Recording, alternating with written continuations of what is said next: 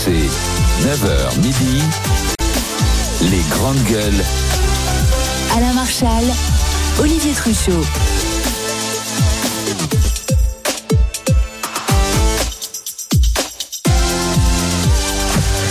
La suite euh, des grandes gueules sur RMC, RMC Story avec Elina Dumont, l'intervenante sociale, Mourad Boudjelal, l'éditeur de bande dessinée, Charles Consigny, euh, l'avocat. Tout à l'heure, il y aura un match à propos des euh, dépassements d'honoraires des médecins spécialistes. Si l'on en croit l'association de consommation UFC Que Choisir, c'est un véritable sport en, en France, car les médecins spécialistes sont de plus en plus nombreux à surfacturer leurs prestations, ce qui pose un problème pour ceux qui n'ont pas les moyens. Euh, notamment en gynécologie, ou, car ce sont les champions, les gynécologues. Alors est-ce que c'est choquant ou pas? On comprend aussi ces médecins libéraux qui ont besoin euh, tout simplement euh, de, de vivre et d'être payés à leur juste valeur. On, on, passera un petit coup de fil d'ailleurs à Jérôme Marty, notre médecin euh, dans les grandes gueules. Il y aura donc match tout à l'heure à 10h40, le G7 match sur les médecins qui font des dépassements d'honoraires. Mais pour démarrer cette nouvelle heure ensemble, comme promis, nous allons découvrir l'envers du décor de la France insoumise. RMC, l'invité des grandes gueules. L'invité des grandes gueules, c'est Xavier Monio lundi. Bonjour. Bonjour Olivier. Bienvenue dans les grandes gueules. Vous êtes un militant de la France insoumise en Gironde. Oui. Euh, vous êtes très attaché d'ailleurs à ce mouvement, euh, politiquement, idéologiquement, mais vous dénoncez les agissements de la direction. Vous avez décidé de porter plainte. Pourquoi? Oui, je décidais de porter plainte parce que j'ai été victime, comme d'autres militants partout en France, d'agissements qui sont contraires à nos valeurs et qui sont illégaux. Euh, donc, on a été victime à, à plusieurs endroits en France de d'harcèlement, de violences psychologiques, de menaces euh, pour nous faire taire, pour nous bâillonner. Et euh, ce sont des pratiques qui sont inacceptables et qui sont illégales. Et je Pourquoi pense- vous vous faire taire? Sur vous empêcher de dire quoi ouais? On veut nous empêcher de, de parler parce que parfois, vous voyez, euh, il y a des têtes qui dépassent. Et ils ne veulent pas que certaines têtes dépassent. Il faut qu'on soit bien dans le rang comme des petits soldats. Et on n'a pas le droit de débattre. On n'a pas le droit d'avoir d'esprit critique. On n'a pas le droit de s'exprimer. Et on n'a pas le droit de nuire aux petits accords qui ont pu être passés ici et là. Et donc voilà, euh, le- l'enjeu aujourd'hui, c'est qu'on a des victimes euh, de la France insoumise partout en France euh, qui vont porter plainte, comme moi je l'ai fait hier, pour harcèlement moral, violence, menaces et aussi, donc ça c'est l'aspect des violences hein, qui sont réprimées par le code pénal, mais on a aussi un- une affaire d'escroquerie. C'est-à-dire? Eh bien, en fait, là, une révélation fracassante qui a été faite, à laquelle je, je- que je ne connaissais pas. hein. J'ai appris très récemment qu'en fait, il y a deux France insoumises. Ah Juridiquement, il y a deux associations. Il y a l'association de droit, déclarée en préfecture, qui comporte trois adhérents. Mhm. Manuel Bompard, Mathilde Panot, euh, Maxime Charpentier, et qui contrôle tout en fait, hein, qui contrôle les finances, qui reçoit les subventions publiques, qui donne les candidatures, qui est rattaché à la CNCCFP, la commission de contrôle des, des comptes de campagne. Et on a l'association de droit, de fait, pardon, euh, où en fait c'est une association euh, de fait, donc où les, les militants, les militants adhèrent à cette association de fait et n'ont aucun droit. Et euh, cette organisation, cette architecture juridique qu'ils ont construite, euh, elle, euh, elle, elle nie l'existence des militants, elle nie les droits civiques des militants. Et c'est extrêmement grave parce que, en fait, les militants ne le savent pas. Les gens se font avoir parce que quand on va sur le site de la, de la France Insoumise, on s'enregistre euh, en pensant qu'on adhère à la France Insoumise, l'association, le parti politique. Et en fait, non, on est, on est trompé. Et c'est un moyen qui a été, à mon avis, donc moi j'ai porté plainte aussi pour ces raisons-là, parce que je pense, j'estime, et on verra, ce sera à la justice de le dire, que euh, c'est une forme d'escroquerie euh, qui, est aussi une forme d'abus de confiance et qui constituerait potentiellement un détournement de fonds Ce publics. que vous voulez dire, c'est qu'il existe une association qui, elle, perçoit les dotations de l'État. Oui. Et que quand vous adhérez à la France Insoumise sous une autre association, vous n'avez aucun moyen de contrôle de l'utilisation de ces dotations de l'État. C'est donc tout est opaque en haut sur l'utilisation de, de ces Exactement. dotations. Exactement ça. Et, et en plus, ça nous nie nos droits civiques, c'est-à-dire que euh, normalement, quand on est membre d'une association loi 1901, ben, on a un minimum de droits. Euh, Charles Consigny pourra confirmer euh, qu'en tant que membre d'une association loi 1901, on a un minimum de droits et, et, et donc ça permet aux militants. on on peut euh, euh, aussi débattre de la ligne du parti, euh, Oui. d'un positionnement, et ça, c'est pas possible en fait. Tout est verrouillé. Ah, tout est verrouillé, tout est verrouillé et tout est verrouillé à chaque échelon. C'est-à-dire qu'en fait, c'est un fonctionnement euh, euh, a priori un fonctionnement en grappe avec des lieutenants locaux qui baillonnent, qui, euh, qui, qui menacent, qui violentent. Euh, moi, j'en ai été victime, mais d'autres en France en ont été victimes. Et c'est extrêmement grave parce que il y a des gens qui n'ont pas mes ressources euh, dans la mesure où moi j'ai j'ai réussi à relever la tête. Je remercie d'ailleurs mes camarades qui m'ont soutenu. Euh, je remercie mes camarades qui m'ont soutenu, euh, Jean-Louis, Jean-Pierre, Christian, euh, Suzy, Julie, etc. Et, euh, et malheureusement, il y a des gens qui n'ont pas les ressources pour se défendre, Oui. qui ont été brisés psychologiquement. Alors je, je tiens quand même à dire que c'est pas quelque chose de contextuel, c'est quelque chose qui est à mon avis, je pense, organisé et qui tient en fait de- des pratiques du lambertisme. Euh, ce livre-là que je présente ici, Ouais. c'est le livre de euh, Laurent Maudu et Denis Siffer, qui sont des journalistes de gauche, cofondateurs de Mediapart, qui ont été trotskistes, qui ont été avec Jean-Luc Mélenchon à l'OCI, donc qui savent de quoi ils parlent. Donc Jean-Luc Mélenchon a reproduit finalement ce qu'il a appris euh, dans le trotskisme. Alors, euh, je pense effectivement qu'il y a des pratiques qui s'inscrivent dans, dans l'histoire du trotskisme. Oui, mais alors, ce qui est, ce qui est bon, euh, là, ce qui est effarant, c'est que c'est un mouvement qui se veut très démocratique, euh, qui reproche d'ailleurs à la Cinquième République de ne pas l'être, hein, qui prône une Sixième République Bien avec sûr. une assemblée constituante, donc on redonne la parole aux citoyens, et vous nous décrivez un système où, au contraire, le citoyen insoumis n'a pas le droit de parole, en quelque sorte. En tout cas, on, on fait croire qu'il pourra agir, mais il n'agit sur rien. Exactement, c'est en fait une apparence démo- démocratique qui ne résiste pas à l'analyse. Or, les militants de la base ne le savent Ouais. pas Ils se font avoir. et ils se font Oui, avoir. Faites, Ça, non. faites ce que je dis et, Parce et que je ne dis pas ce que pas je fais. c'est Je comme pense que ça. chacun que- signe. Oui, c'est pas qu'à la France insoumise. c'est comme ça dans tous les partis. Oui, mais tous les partis n'ont pas cette, Moi, je veux cette bien votre- volonté d'être démocratique. Pourquoi pas Mais d'abord, combien percevez-vous du Parti communiste pour euh, cette opération? Fabien Roussel vous paye combien? je, Non. je- je demande, je demande le bornage téléphonique et les fadettes de ce monsieur pour savoir à combien de reprises il a été en contact ces derniers mois avec Fabien Roussel et son entourage. Je, je, je- voilà, je- c'est une question. que J'apprécie votre sens de l'humour. Non, mais mais euh, mais. euh, pas l'humour chez lui. Écoutez, je, je trouve que c'est intéressant ce que, ce que vous dites, mais pardon de vous dire que je ne tombe pas de l'armoire. C'est-à-dire que je n'attendais pas, pas surpris. autre. bah, quand on a vu euh, ce que, le- le- les méthodes de Chikirou, euh, Sofia Chikirou, quand on voit l'espèce de culte Comment de certains la- ont été exclus de la direction Raquel Garrido, Bien Alexis. Corbière Mais ça, c'est les têtes et on voit que finalement, euh, à la base, c'est la même chose. le culte Oui. de la personnalité autour de Mélenchon, qui est quand même euh, quelque chose qui existe. Les, les, les, les bizarreries sur le Hamas, l'incapacité de dire que le Hamas Mais ça, c'est le fond, ça.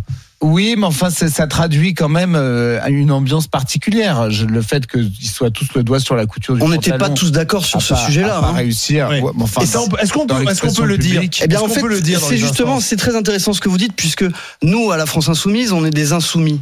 Et donc, Oui. on applique notamment le, le- la phrase de Jean-Luc Mélenchon si vous êtes insoumis, soyez-le jusqu'au bout.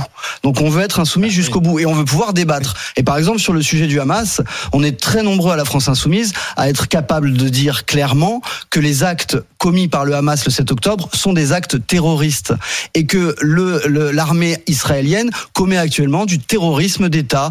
Euh, la Cour euh, de justice internationale, euh, d'ailleurs, a mis en garde par rapport à un risque de Mais génocide. ça, par exemple, Ouais, vous pouvez employer le mot génocide. ouais. Non, mais, mais ce, Bien qui est, ce sûr. qui est intéressant, c'est que, euh, effectivement, on s'appelle insoumis, mais on peut pas l'être euh, de l'intérieur. On nous empêche de l'être. Et donc, euh, c'est le, le, grand problème. paradoxe. Ben, le grand paradoxe, c'est qu'en fait, il n'y a pas de démocratie interne. Et c'est le sujet fondamental, en réalité, mais il y en a 21e. nulle part. Il y a aucun Enfin, les autres ne s'appellent pas Mais- oui, mais a- nous, c'est notre- oui, c'est notre- c'est notre Il n'y a aucun parti dans lequel il y a la moindre démocratie interne. Les élections internes sont tout le temps bidons et pipées.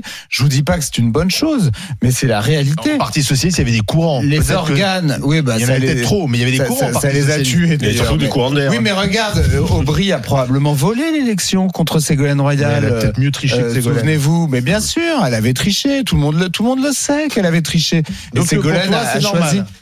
Mais même à Donc, LR, ils mais ont attendez, fait voter des un gens- chien. Non, mais- Non, mais Charles, je ne vous dis qui pas que c'est des une leçons de bonne chose. démocratie Ah, matin, non, midi soir. Je vous dis pas que c'est bien, je vous dis que ça existe dans tous les partis. Oui, tous les partis sont verrouillés, les organigrammes sont toujours extrêmement opaques, la prise de décision est extrêmement opaque, les finances c'est toujours opaque. C'est regrettable. Donc votre démarche, moi je je, je la salue plutôt. Je, je trouve que c'est c'est plutôt c'est plutôt une bonne chose. Euh, moi j'ai jamais cru ni de près ni de loin à la France insoumise de toute façon. Ah bah ça, on le savait, euh, je Charles, trouve quand que même. c'est un mouvement qui n'est pas crédible. Mais euh, mais, mais Alors c'est justement le sujet. mais en que- revanche, le- le côté démocratie au sein d'un parti, Bon, le jour où il y aura un parti vraiment démocratique, euh, je, je demande à voir. Elina Dumont, les révélations euh, Oui, de notre ami En, en euh, fait, euh, euh, Xavier. euh, je vous appelle Xavier parce que j'arrive pas à dire. Bah, c'est son nom. prénom en même temps. Ah, bon, Ah, d'accord. oui, on peut Jean-Claude, mais comme il s'appelle Xavier. Xavier, moi, Oui. la question que je voulais vous poser, donc vous avez porté plainte en collectif, j'imagine. Pas J'ai- vous non, j'ai porté plainte individuellement et nous Ah. sommes plusieurs dans toute la France à aller porter plainte individuellement. Ce sont Et- des et actions attendez, individuelles. Moi, je vous cache pas que voilà, euh, les insoumis, euh, il y a plein de gens qui m'intéressent à l'intérieur des insoumis, pas Mm. tous, Bien sûr. mais quand vous parlez Ouais. Bah, d'escroquerie, passe de 8 à 2. de violence, mais de, vous parlez de violence euh, physique, Violence psychologique et ah, du et harcèlement. l'escroquerie, parce que c'est grave quand même. Vous Très parlez grave. De quelle escroquerie? Extrêmement grave. Eh bien, il y a, je l'ai expliqué juste avant, il y a deux France insoumises et quand Mais on ça, a j'ai compris, mais c'est pas. Eh ben, l'escroquerie, elle relève de l'utilisation d'une fausse qualité pour recevoir Ah, des services. C'est-à-dire qu'ils se présentent comme la France Insoumise Association de droit. Ils nous font croire qu'on fait adhérer à cette association. Or, ce n'est pas la réalité. Alors, On pour a le coup, je rejoins complètement Charles parce que évidemment, il y a, d'autres partis et je peux vous assurer que là, je, je Charles a raison, c'est partout pareil quoi. Alors- il y a le, le, le haut de la sphère et puis après, il y a en bas, vous vous taisez quoi. Alors nous, justement, tout ce qu'on, nous, la théorie politique qui en fait fonde notre action, c'est la révolution citoyenne. Oui, Et donc c'est la réappropriation du pouvoir politique Ah ouais. par la base, par le peuple. Ouais, ouais, enfin. Et donc euh, c'est ça notre théorie politique qui fonde toute Casimir, quelqu'un l'action. aussi. hein. Alors après, on peut ne pas y croire et nous prendre pour des gens qui, qui sont utopistes, mais nous, on fait Ah comme oui. Jean Jaurès. On vise l'idéal en passant par Mais le je réel. savoir, le donc- harcèlement, le harcèlement, Xavier, comment il se manifeste? Écoutez, après, je vous ai expliqué.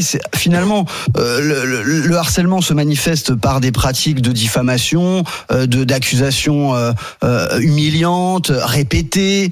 euh, L'objectif étant de faire taire ou de faire fuir. Ah mais Bon, donnez un exemple parce que là, c'est du blabla pour moi là. Est-ce que vous pouvez me donner un exemple de quoi il vous, vous. Alors vous- moi, par exemple, on m'a accusé de faire mon autopromotion, d'avoir essayé de pirater la chaîne YouTube de la France Ah bah Insoumise voilà, c'est Enfin, des, accusations complètement dingues.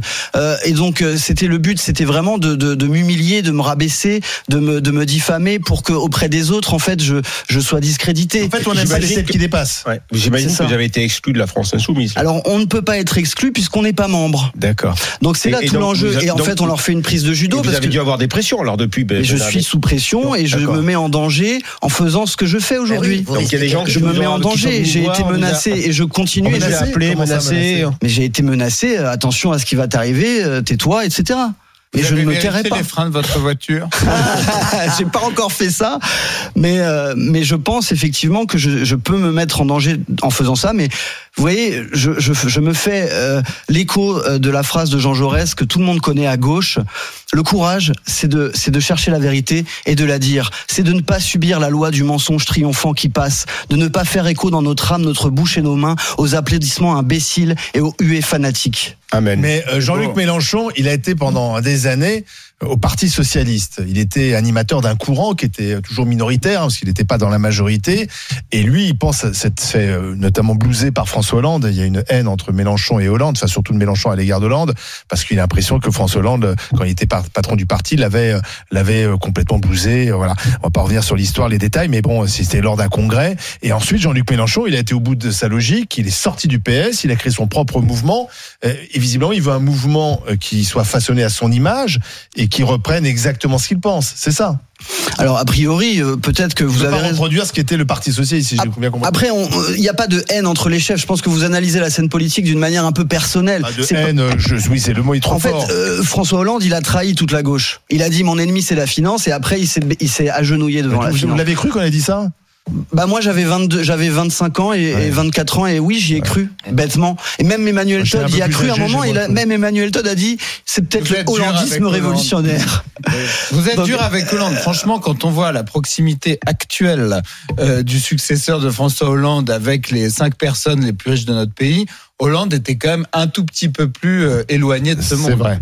Oui, mais c'est lui qui a fait naître, accoucher euh, Emmanuel Macron, dont on sait, euh, voilà, l'accointance avec le pouvoir financier, avec euh, les milliardaires de ce pays et de ce monde, et finalement le mépris qu'il a pour les travailleurs. C'est ça, nous, qu'on qu'on constate, et c'est pour ça qu'on, qu'on, en fait, qu'on exècre euh, justement euh, le hollandisme qui a été une trahison totale. Et je reviens sur une chose importante. Si la trahison à gauche a été possible depuis de nombreuses années, c'est parce que justement dans les mouvements politiques, il n'y a pas de démocratie. Car si les dirigeants d'un parti politique sont sous la pression des militants, si la démocratie peut s'exercer par exemple par des référendums d'initiative révocatoire, par la révocation possible des élus ou des dirigeants, je peux vous dire que les dirigeants trahiraient beaucoup moins. Et si en référendum, vous mettez qui à la, à la, tra- à la tête de, de la France insoumise?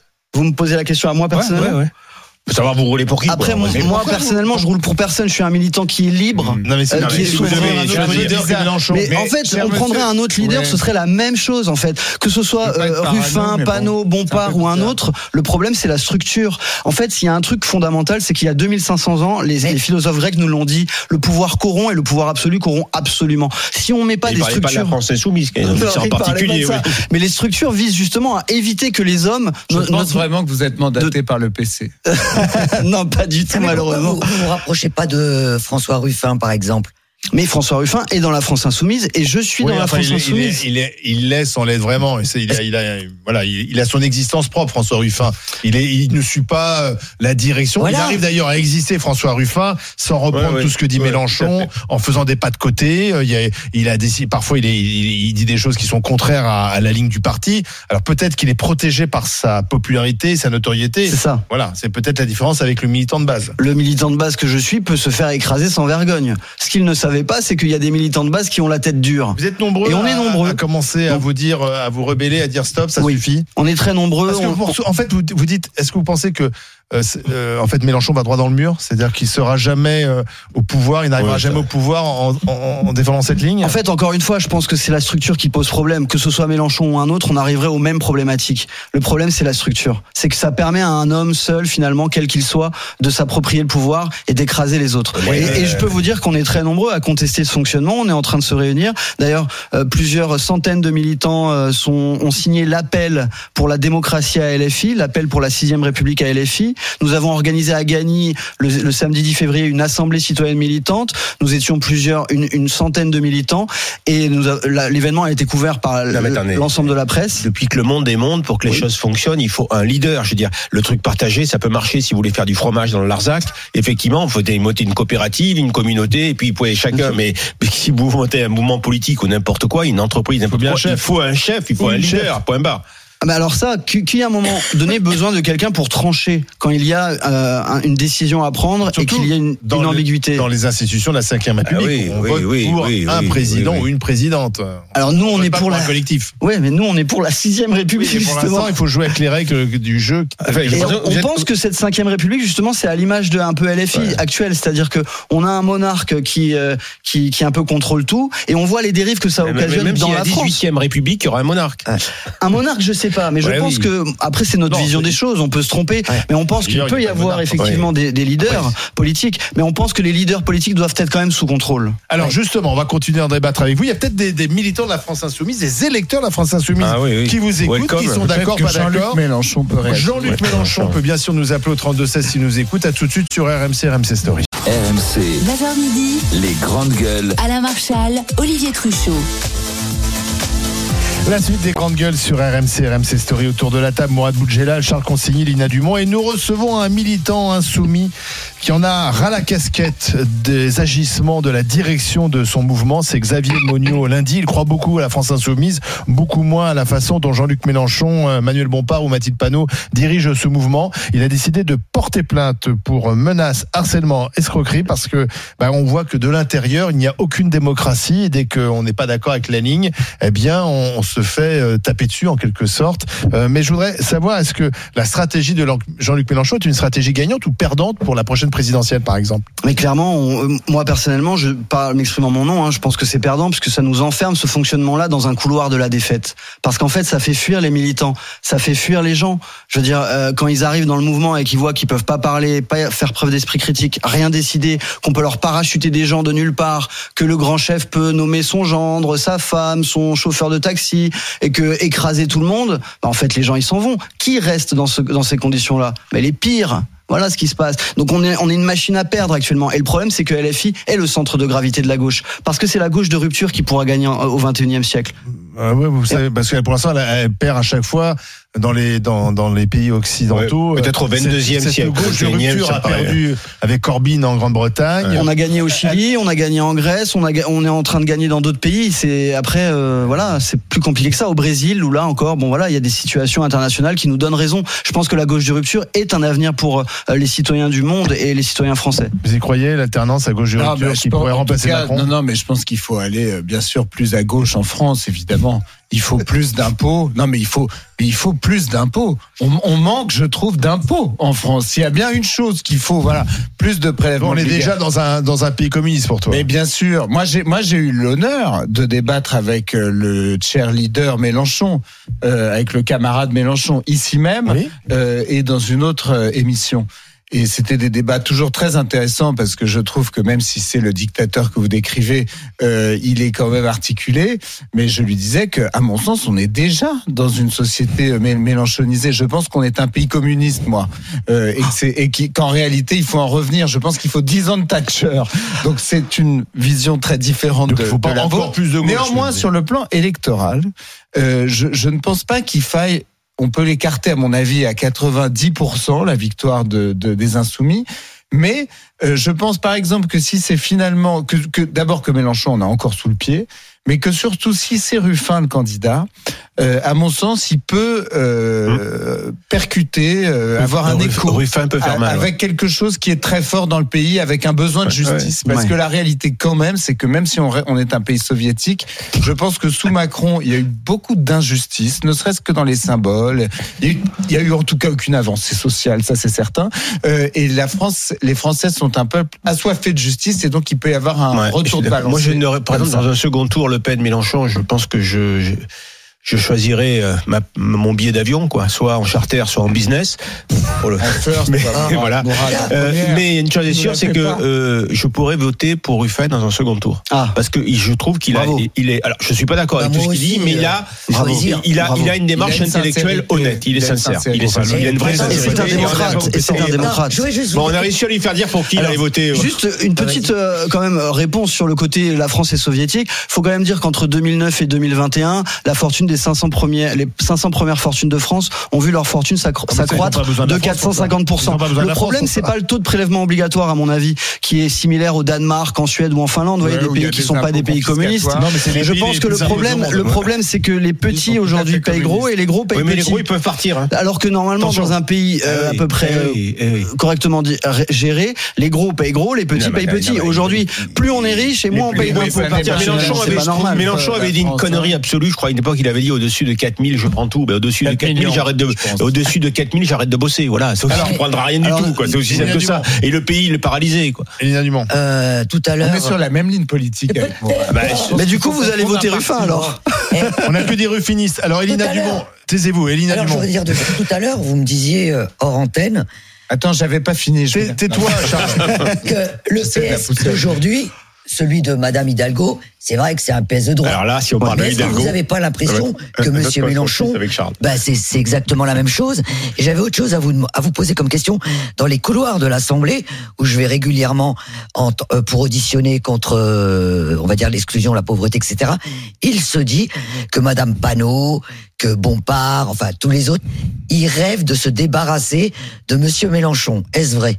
Alors là, je ne suis pas dans les confidences des couloirs de l'Assemblée Ah, nationale. vous devez le savoir Euh, quand même. Si moi euh, ai entendu parler. Moi, je, je ne suis pas dans les confidences. Je ne peux pas vous dire ça, affirmer ça. Je, en fait, si je vous réponds, ce serait vous dire soit une bêtise ou soit vous Alors, mentir. Nicolas est avec nous. Nicolas est avec nous au 32-16. C'est un partisan de la France Insoumise. Il n'est pas d'accord avec ce que nous Ah. dit euh, Xavier Monio lundi. Bonjour Nicolas. Bonjour, camarade. Bonjour les grandes gueules. Vous nous appelez du nord de, de la France, à Séclin précisément. Euh, pourquoi ça vous agace les, les propos tenus par notre invité?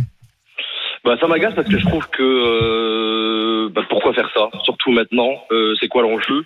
Euh, J'ai bien compris, hein, j'ai écouté ce que ce que raconte euh, Xavier, mais euh, est-ce qu'il trouve pas que c'est déjà suffisant là le Mélenchon bashing, la France insoumise bashing, où euh, bah, ils s'en prennent de plein la tête toute la journée? Moi j'écoute entre CNews, entre BFM, même chez vous, je veux dire, mais alors le, le, chez Hanouna, en parlons même pas. Et ben qu'est-ce qui vient? Enfin, je veux dire, c'est quoi l'intérêt? Je comprends pas. Je sais pas. Franchement, je quel est l'intérêt de faire ça Si t'as un problème, bah, tu le règles en interne. Et si vraiment bah, t'es pas content, bah tu écoute, tu comme le disait euh, Charles Consigny, écoute, c'est bizarre qu'on soit défendu même par euh, des mecs de droite, mais bon, euh, bah va chez les communistes ou va ailleurs. Enfin, je, je sais pas. Alors, réponse, Xavier. Bah écoute, euh, je pense que c'est un- une chose très simple, c'est que sur le fond, on a essayé euh, de, de s'adresser à la direction pendant plusieurs mois. On a été euh, enfin avec dédain, ils nous ont répondu avec dédain, avec mépris. Euh, ensuite, euh, il y a une chose qui est importante à dire, c'est que euh, la justice et les principes de la République française ne s'arrêtent pas sur le palier de la France insoumise. Et à un moment donné, les gens doivent être responsables de leurs actes. Et si des gens agissent de manière illégale, ils doivent l'assumer. Et on peut pas laisser perdurer ce fonctionnement-là parce que on pense sincèrement, je pense sincèrement, que c'est une machine à perdre ce fonctionnement-là. Et si on veut faire gagner notre mouvement, qui est un mouvement populaire, citoyen, on doit être démocratique. Non, mais ça, il y a pas de souci. Je veux dire, il y a des choses qui peuvent s'améliorer. Il n'y a aucun problème avec ça. Mais là, ce que tu fais là, c'est euh, tirer une balle, euh, te tirer, enfin nous tirer une balle dans le pied, euh, comme si c'était pas suffisant en fait, comme si c'était pas suffisant. Après, je rejoins le fait que euh, peut-être plus de démocratie, peut-être plus de, mais ça, ça se règle en interne. Et de toute façon, ici, on est en France. Euh, il faut qu'une figure qui incarne de toute façon pour arriver au pouvoir. Ça va pas se faire. C'est pas 50 mecs qui vont se pointer devant des caméras. Non, ça marche pas comme ça en fait. Si t'as pas une figure qui incarne quelque chose qui puisse euh, pousser pour demain euh, obtenir la victoire, parce que le but, le but final, c'est bien celui-là. Euh, voilà, enfin, je veux dire, il y a tout, donc, moi, je pense que dans tous les partis politiques, ça marche comme ça. Je pense pas que ça soit la France insoumise euh, le pire, à mon avis, loin de là. Quand on voit les affaires euh, chez les LR, les trucs, enfin, je veux dire, mais euh, non, franchement. Mais justement, pardon Nicolas, la France insoumise, c'est la promesse de faire différent. Moi j'adore, Oui, parce que c'est l'argument de Charles. Oui, mais ils font tous la même chose. après. Oui, mais moi j'écoute, j'écoute ce que dit Jean-Luc Mélenchon attentivement, parce que c'est toujours intéressant d'écouter Jean-Luc Mélenchon. Euh, depuis le début, c'est la promesse de faire différent, puisque il est pour la sixième République. Donc il est, il est contre le culte du chef. hein. la cinquième, c'est pour lui la, la monarchie, euh, euh, la dictature permanente, disait à son temps François Mitterrand, le coup d'État permanent, pour reprendre exactement le, le, le titre du livre de François Mitterrand dans, dans les années 70. Donc Jean-Luc Mélenchon, il s'inscrit contre tout ça. Et finalement, on s'aperçoit, si on en croit Xavier, que le fonctionnement, bah, il est comme ailleurs, et peut-être même parfois pire qu'ailleurs. Donc oui, euh, c'est- bah, une tromperie sur la marchandise, Mais c'est pas du tout une tromperie. Non, non, c'est pas du tout une tromperie. C'est que pour arriver à quelque chose, euh, euh, t'es obligé de jouer avec les règles actuelles. C'est après que ça change. Ah bon Je veux dire- Ah, non, mais je veux dire là- Attendez, non, ça va changer un jour. non, mais le- Vous savez non, que le combat- les- le non. régime communiste, c'était ça. Votez pour moi et après, je change. Non, non, non, Je- non, je non, peux non, répondre non, à mon camarade. après, Un jour, le prolétariat aura le- pouvoir. Écoute, camarade. Écoute, Camarade. euh, je serais ravi de te, de te présenter en détail les raisons précises et d'avoir le temps d'argumenter. Mais sache que je- nous, ce qu'on pense, c'est que si on n'est pas cohérent politiquement, on n'est pas crédible. Et aujourd'hui, on n'est pas crédible. Parce que agir en interne de cette façon, ça nous, ça nous décrédibilise. Ça nous, ça nous rend complètement Non, faux, hypocrite. ça qui- Et- Non, non, je pense pas que ce soit ça qui, qui nous décrédibilise. Ce qui nous décrédibilise aujourd'hui, c'est le, c'est le, le, comment dire, c'est le, le- le- les médias qui, qui, qui jouent ce jeu-là et qui nous décrivent, qui font beaucoup de mal. Je veux dire, ce jeu-là, aujourd'hui, comme tu dis, il nous a ramené quand même à, à la troisième place et, et franchement pas très loin. Donc je veux dire, Oui, c'est bah, pas enfin, si mal. Non, non, La troisième place, c'est pas la deuxième. Mais Non, 22%, mais ça c'est nous permet pas d'aller au deuxième tour. Non, non, mais pardon. Euh, en, celui qui en frappe la en tête, 2017, il n'y a pas, s'il y a pas Hamon, il y est. Hein. Oui, mais enfin, y et si, mon, beau-frère était, enfin, Eh on l'appelle français, ça. Alors, quatrième, on n'a pas la médaille, mais on n'était pas loin d'être mais- Soyons honnêtes, soyons lucides, soyons lucides et français, honnêtes euh, à un moment donné. Si Bah on veut que la gauche soit au deuxième tour en 2027, il faut qu'on ait une candidature unique. Il faut qu'on ait un homme qui soit capable de rassembler toutes les gauches. Donc ce ne sera évidemment pas Mélenchon compte tenu des propos qu'il a tenus, des agressions qu'il a faites à l'égard de nos camarades des autres mouvements. Ouais, bah, je me demande vraiment si t'es pas trompé de parti, hein, honnêtement. hein. Franchement, je me demande vraiment si tu t'es pas trompé de parti. Le, le mouvement La France Insoumise n'appartient pas à Jean-Luc Mélenchon. Il nous l'a toujours dit. Si vous êtes insoumis, soyez-le jusqu'au bout. Je reprends ces termes. Il a foi en la capacité auto-organisatrice du peuple. C'est la théorie de la révolution citoyenne. On doit Bah, l'appliquer. très bien. Eh ben, très bien. Ce que tu fais là, c'est exactement le jeu du, du pouvoir médiatique qui est euh, lié de toute façon au pouvoir politique. Là, bah, bien sûr que si. Là, qu'est-ce qui monte en ce moment? C'est, c'est, comment dire C'est la gauche ou c'est la droite ou c'est voir l'extrême droite Les idées d'extrême droite aujourd'hui, elles dominent dans tout le dans tout le champ médiatique, dans tout le champ politique. Et là, tu viens et tu rajoutes une. Et ben couche justement, si on veut gagner contre l'extrême droite, si on veut gagner contre la droite, on doit être capable de faire un mouvement qui soit populaire, qui soit citoyen, qui soit mobilisateur, qui se foute pas de la gueule des gens. Voilà la vérité, voilà ce que je pense. Ouais, bah, je pense que tu, tu ouais, ouais, je pense sincèrement que tu te trompes complètement de, de stratégie. Eh ben, Après, si tu- et Bah, Est-ce que la stratégie, Nicolas, de, de. Jean-Luc Mélenchon est payante? J'ai envie de dire non, puisque il a perdu. c'est- Il s'est présenté déjà trois fois et c'est trois, c'est trois défaites. Euh, donc, Marine Le euh, Pen aussi. Hein. Et Marine Ouais, Le c'est Pen aussi pour l'instant. Marine Le Pen aussi, chacun sa stratégie. Enfin, Marine Le Pen est arrivée au second tour, ce que Jean-Luc Mélenchon n'a jamais réussi à faire. Donc, Ouais, si la gauche veut revenir au pouvoir, s'il faut pas finir troisième ou quatrième, faut qu'elle finisse, faut qu'elle finisse première. Euh, pardon. Et les deux seuls qui ont réussi à, en- en- dans l'histoire de la Ve République à devenir président dans un pays qui a toujours été quand même plutôt à droite, c'est François. Mitterrand et François Hollande, parce Et- qu'ils étaient plutôt dans des dans des démarches d'unité de la gauche. Et Emmanuel Oui. Macron sortait d'un gouvernement de gauche. Oui, ouais, ouais. Eh de oui. gauche, On peut ouais, parler ouais, du. Front populaire, on peut parler de François Mitterrand. À chaque fois que la gauche gagne, heures, hein. à chaque fois que la gauche gagne, camarade, à camarade, à chaque fois que la gauche gagne, regarde l'histoire du XXe siècle. À chaque fois Bah qu'on a gagné à gauche, on était unis.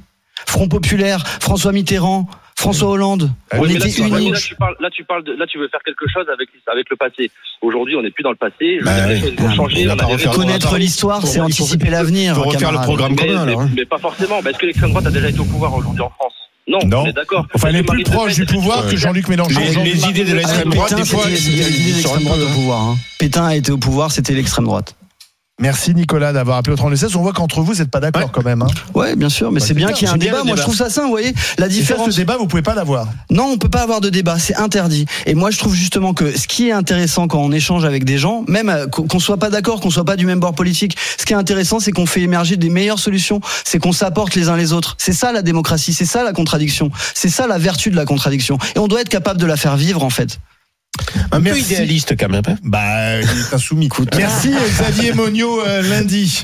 Euh, merci, Merci d'avoir été avec nous. On verra. Bah, vous nous tenez au courant, voir euh, quelle sera Ah la, la si- de vos plaintes. si tu Voilà, et puis surtout, j'appelle tous mes camarades, tous les camarades qui sont d'accord avec l'idée de démocratiser notre mouvement, à venir signer l'appel pour la sixième République à LFI, appel 6replfi.fr. D'accord. C'est très important. Merci euh, à vous. Dans un instant, le GG7 et match, les médecins spécialistes qui sont de plus en plus nombreux à appliquer des dépassements d'honoraires selon l'association de consommateurs UFC que choisir. UFC que choisir. Est-ce que c'est choquant Oui, disent Mourad, Mourad et Elina. Vous, dites, vous tous les deux, vous dites c'est choquant. Et Charles ne trouve pas cela C'est un choquant. anti, Charlie. Il a les moyens, c'est Eh normal. bien, je il y vais aura débat. les médecins. À tout de suite le- sur RMC, RMC Story. On passera un petit coup de fil à Jérôme Marty. RMC, 9h midi, les grandes gueules. Alain Marchal, Olivier Truchot. La suite des grandes gueules, c'est parti pour le GG7 et match. RMC les grandes gueules. On s'en fout Je peux pas te dire à quel point je m'en fous. Pardonnez-moi, mais je m'en fous. ou on s'en fout pas D'après l'association de consommateurs UFC Que Choisir, plus de la moitié des médecins spécialistes appliquent des dépassements d'honoraires. C'est une conséquence, bien sûr, euh, euh, peut-être du fait que ces médecins s'estiment pas assez payés. En tout cas, ça a des conséquences sur la santé des plus fragiles, car 38% des personnes euh, qui s'estiment en mauvaise santé renoncent aujourd'hui à des soins pour des raisons financières. Sur les huit spécialités prises en compte dans cette étude, la gynécologie est celle qui pratique le plus les dépassements, 71,4% des pat- patriciens qui, décident de dépasser les honoraires. Euh, Alors par exemple, euh, le dépa- dépassement moyen pour les gynécos, c'est de 20,60 euros sur une consultation euh, de base fixée à 30 euros. Donc au lieu de 30 euros, ils facturent au-delà de 50 euros la consultation. Viennent ensuite les ophtalmos et les anesthésistes. Alors est-ce euh, un abus ou pas Est-ce que ces médecins abusent ou non Oui, euh, ils abusent, euh, disent en chœur Mourad Boudjelal et Ina Dumont. Non, dit Charles Consigny. Je vous propose d'écouter les explications de l'association.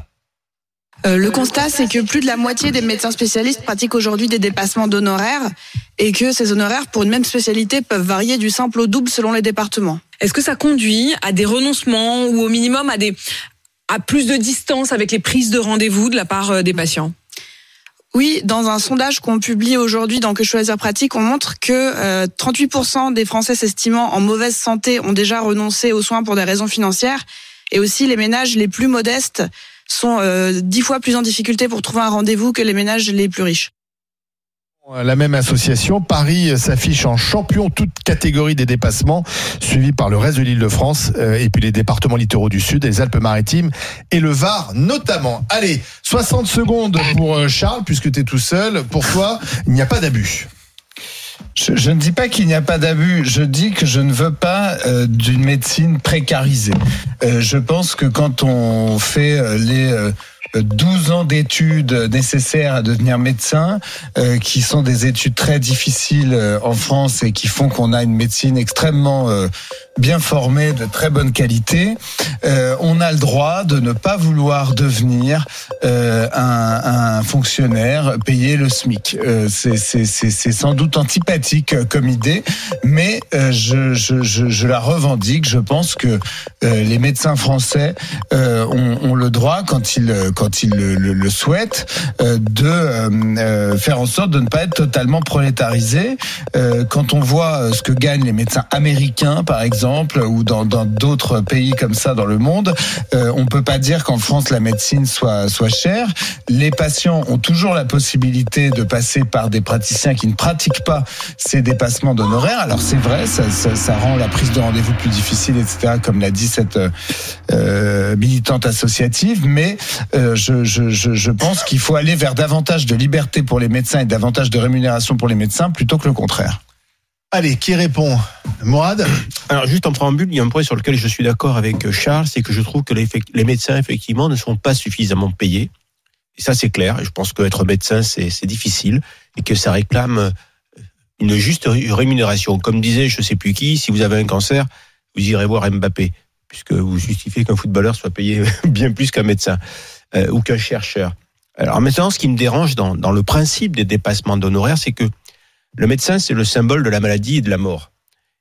Et ce dépassement, ces, honoraires bas et qui impliquent des, dépassements d'honoraires, impliquent qu'on n'est pas égaux face à la maladie et à la mort. Parce que derrière le dépassement d'honoraires se cache quelque part la compétence du médecin. Un, médecin qui va faire beaucoup de dépassements va se dire il est meilleur qui ne fait pas de déplacement parce qu'il a un carnet de rendez-vous. Pas forcément, non. Pourquoi Et moi, je refuse dans notre pays, en France, que nous ne soyons pas égaux face à la maladie et à la mort et face aux soins. Et c'est ce que ça implique. Alors, ça ne veut pas dire qu'on doit qu'on doit euh, ne moins, enfin, qu'on doit misérabiliser les, les, les médecins. Enfin, on, on, doit bien les payer. Là, le débat, c'est un autre débat. Pour moi, aujourd'hui, les honoraires des médecins qui sont bien trop bas. Je rappelle que faire venir un médecin à la maison, ça coûte moins cher qu'un plombier. Euh, voilà, aujourd'hui. Hein.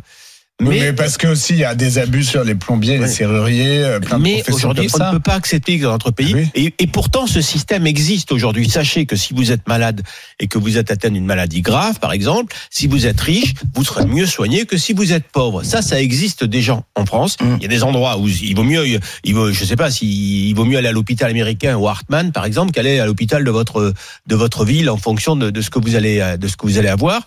Et, et ça, c'est pas normal qu'on soit pas égaux face à la maladie et à la mort et qu'il y a un tri qui puisse se faire avec l'argent. C'est contre ça que je lutte. C'est pas sur le, train de vie des médecins, sur les montants. Moi, je suis pour qu'ils soient payés beaucoup plus cher et que c'est une priorité aujourd'hui que notre système de santé prévoit des honoraires plus chers. Moi, ce que je constate au quotidien, c'est que déjà, juste pour aller voir un généraliste, les gens ou un dentiste, déjà, bien que les dentistes aussi euh, euh, font la même chose que les que les gynécologues ou les anesthésistes.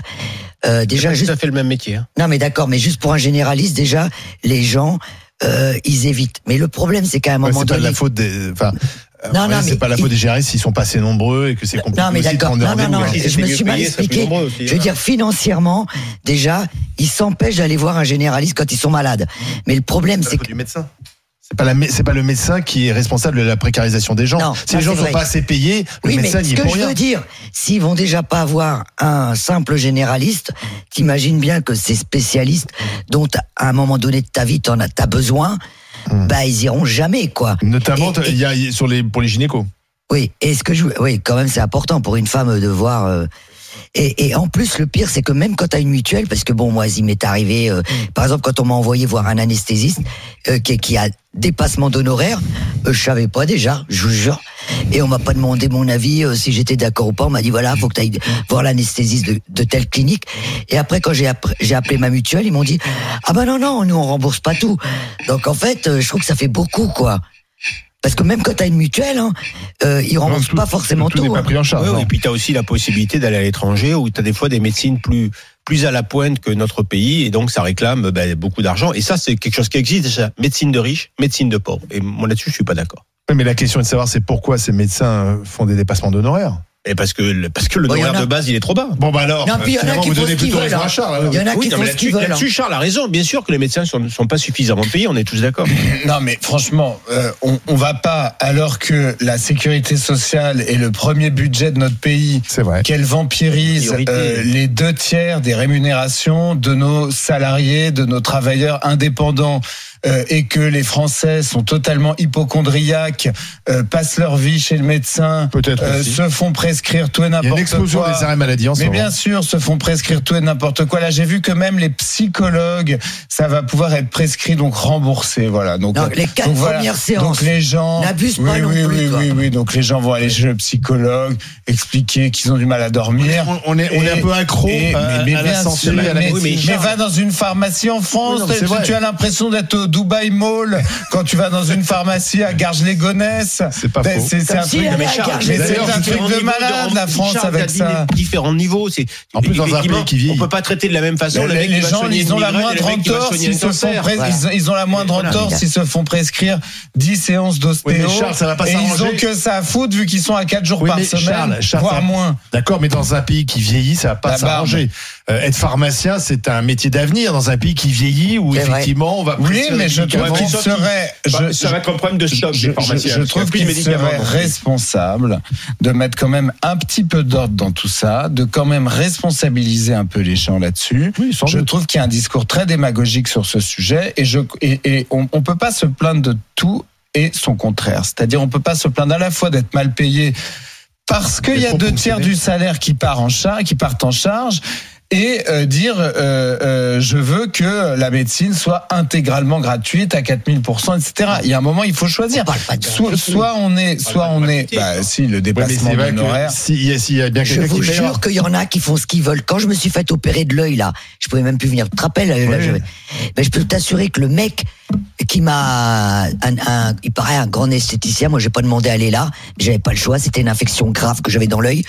Le mec, il m'a pris, mais plus de 800 euros pour me euh, T'as gratter. payé en liquide? Non, non, il a été sympa. Il m'a dit bon, écoutez, mademoiselle, on... et donc j'ai payé en plusieurs chèques. Mais moi, j'ai pu le faire. J'ai pas d'enfant, j'ai pas de chien, j'ai pas de chéri. C'est bon, Et t'as été remboursé une partie? Un petit peu, ouais, mais pas beaucoup par rapport à ce qu'il m'a pris. Non, non, il y en a qui font ce qu'ils veulent. Tout Non, ça mais il y en a, d'accord, mais. Non, mais la- question de fond. Non, mais vous avez raison. Non, non, Eh, mais Charles, il faut persécuter les médecins. Charles, est-ce qu'on doit être égaux face à la maladie et on aura- et face mais ça bien sûr Mourad mais quand même voilà. en France mais quand même en France on l'est quand Non, même oui, bah, on l'est beaucoup même, plus que dans plein si, d'autres peux, pays mais tu peux aller à l'hôpital, tu te fais soigner gratuitement mais oui. parce que tu as cotisé mais, aussi. et même les étrangers, pardon de le dire, viennent à l'hôpital français se faire soigner et on les accueille parce que systèmes les plus généreux on monde, considère hein. qu'on est universaliste, etc. on soigne au long cours des gens qui n'ont pas de Non, carte non, non, vitale. attends, en je t'arrête tout de suite là. Mais bien sûr. Moi, j'ai fait un salto arrière en 2023. Qu'est-ce qui t'est arrivé le... Oui, non, mais je voulais déjà raconter. Alors, le trou de la sécu, c'est Lina Dumont. Non, mais je me suis retrouvé aux urgences. Ouais. Eh ben, ils pouvaient pas me faire, alors que j'avais vraiment un c'est léger traumatisme crânien avec un. Oui. Eh ben, ils m'ont envoyé dans du privé parce que personne pouvait prendre mon IRM et mon ARM. Oui, mais là c'est autre chose, c'est parce qu'il y a plus- Là, justement. tu parles de la surcharge. Non mais le problème c'est que justement on trouve plus de médecins dans l'hôpital payé, public. moi, après, oui, mais on trouve plus de médecins dans l'hôpital public. Pourquoi? Parce qu'ils estiment qu'ils sont pas assez payés par rapport à la charge de travail. payé 500 euros Donc, mon IRM. Bah oui, mais oui, mais parce que c'est un coût. En fait, je pense que les gens ne se rendent pas compte que ça coûte cher la, la médecine, euh, qu'un IRM ça coûte cher. On ne paye pas le vrai prix. Non, mais- On devrait d'ailleurs, à mon avis, facturer. On devrait simplement donner une facture qui serait, euh, bien sûr, qu'on ne payerait pas, mais simplement pour montrer combien ça coûte de passer une radio, de voir quelqu'un qui a fait 12 ans d'études. En fait, dans un Non, pays on un peu, a l'impression que c'est open bar. C'est, voilà. Bon, non, la médecine c'est gratuit. Ah ben tiens, je vais aller prendre des médicaments. De toute façon, je suis remboursé. Euh, un arrêt maladie de 10 jours, c'est pas grave, c'est pris en charge. Ben non, ça, c'est un coût pour la société. On est quand même devenus des enfants gâtés. Mais, en fait, sûr. mais sortons de France. Allons voir Mais comment ça se passe dans la plupart des pays. Mais les gens Allez sont voir combien coûte un accouchement en aux. États-Unis. Mais enfin, c'est et alors là, on est là à dire ouais, bah ces Bah, médecins si t'as de 60 ans avec l'Obamacare, ça coûte rien. Mais euh, non, mais ce que je vais te- t'expliquer, ton argument sur les hôpitaux français, je le crois. Mais par exemple, je prends un exemple. Quelqu'un qui a une maladie grave, un cancer. Voilà. Si il est dans le dans le prêt-à-porter, allez hop là, on l'envoie en chimio. S'il est dans le sur-mesure, on va on va tester, on va, va- je sais plus comment on appelle ça, un test géomique, je crois, pour exactement avoir l'identité, l'identité de de sa tumeur. En fonction de ça, on va lui faire du sur-mesure. C'est-à-dire qu'il va peut-être échapper à la chimio, il va peut-être faire euh, ce qu'on appelle de, de la radiothérapie, des choses comme ça. Mais ça, c'est à un niveau de médecine. Et ça coûte cher.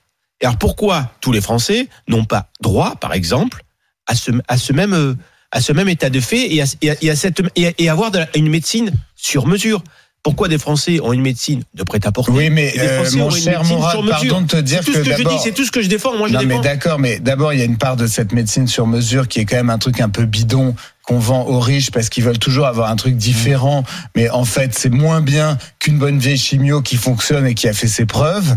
Donc, ton truc sur pas. mesure, moi, je demande à vérifier. Et je suis désolé, on, on aura- connaît tous des gens. Qui va nous dire. On connaît tous des gens qui ont, bah ça, il en fait, je peux te dire, des dépassements d'honoraires. Ah bah lui, Ouais. et lui, sont Moi, pas je sais quelle voiture, je, sais quelle voiture il conduit. si vous allez voir. Jérôme Marty, Ça, je vous dire, il y a du si vous payez en dépassement liquide, il accepte. hein. En tout cas, en tout cas, on connaît tous des gens je, je suis d'accord avec toi sur le principe de ça. On a tous envie de tendre vers ça, mais quand même, saluons le fait qu'en France, moi, je, je connais des gens qui n'ont pas d'argent euh, et qui ont eu des cancers et qui ont été très bien soignés dans les hôpitaux publics français Oui. euh, par des grands professeurs grands français. médecins, Encore sûr. Mais, mais, mais allons vers plutôt mieux traiter nos médecins que On moins bien les traiter. On est- on est- On Continue. est d'accord à 50-50. euh, Le match sujets. continue dans un instant. Thomas au 32-16 qui a un exemple précis à, à nous donner. Son médecin généraliste du jour au lendemain s'est déconventionné. Et puis on sera avec bien sûr Jérôme Marty que vous avez annoncé euh, avec sympathie. Euh, faisons le Blindé point, thunes, Martin. Ah, là, ça. faisons le point sur la Euh, consultation. Il a encore acheté une Est-ce maison. que là. les médecins Ouais, spécialistes 18e. abusent avec ces dépassements d'honoraires Oui ou non?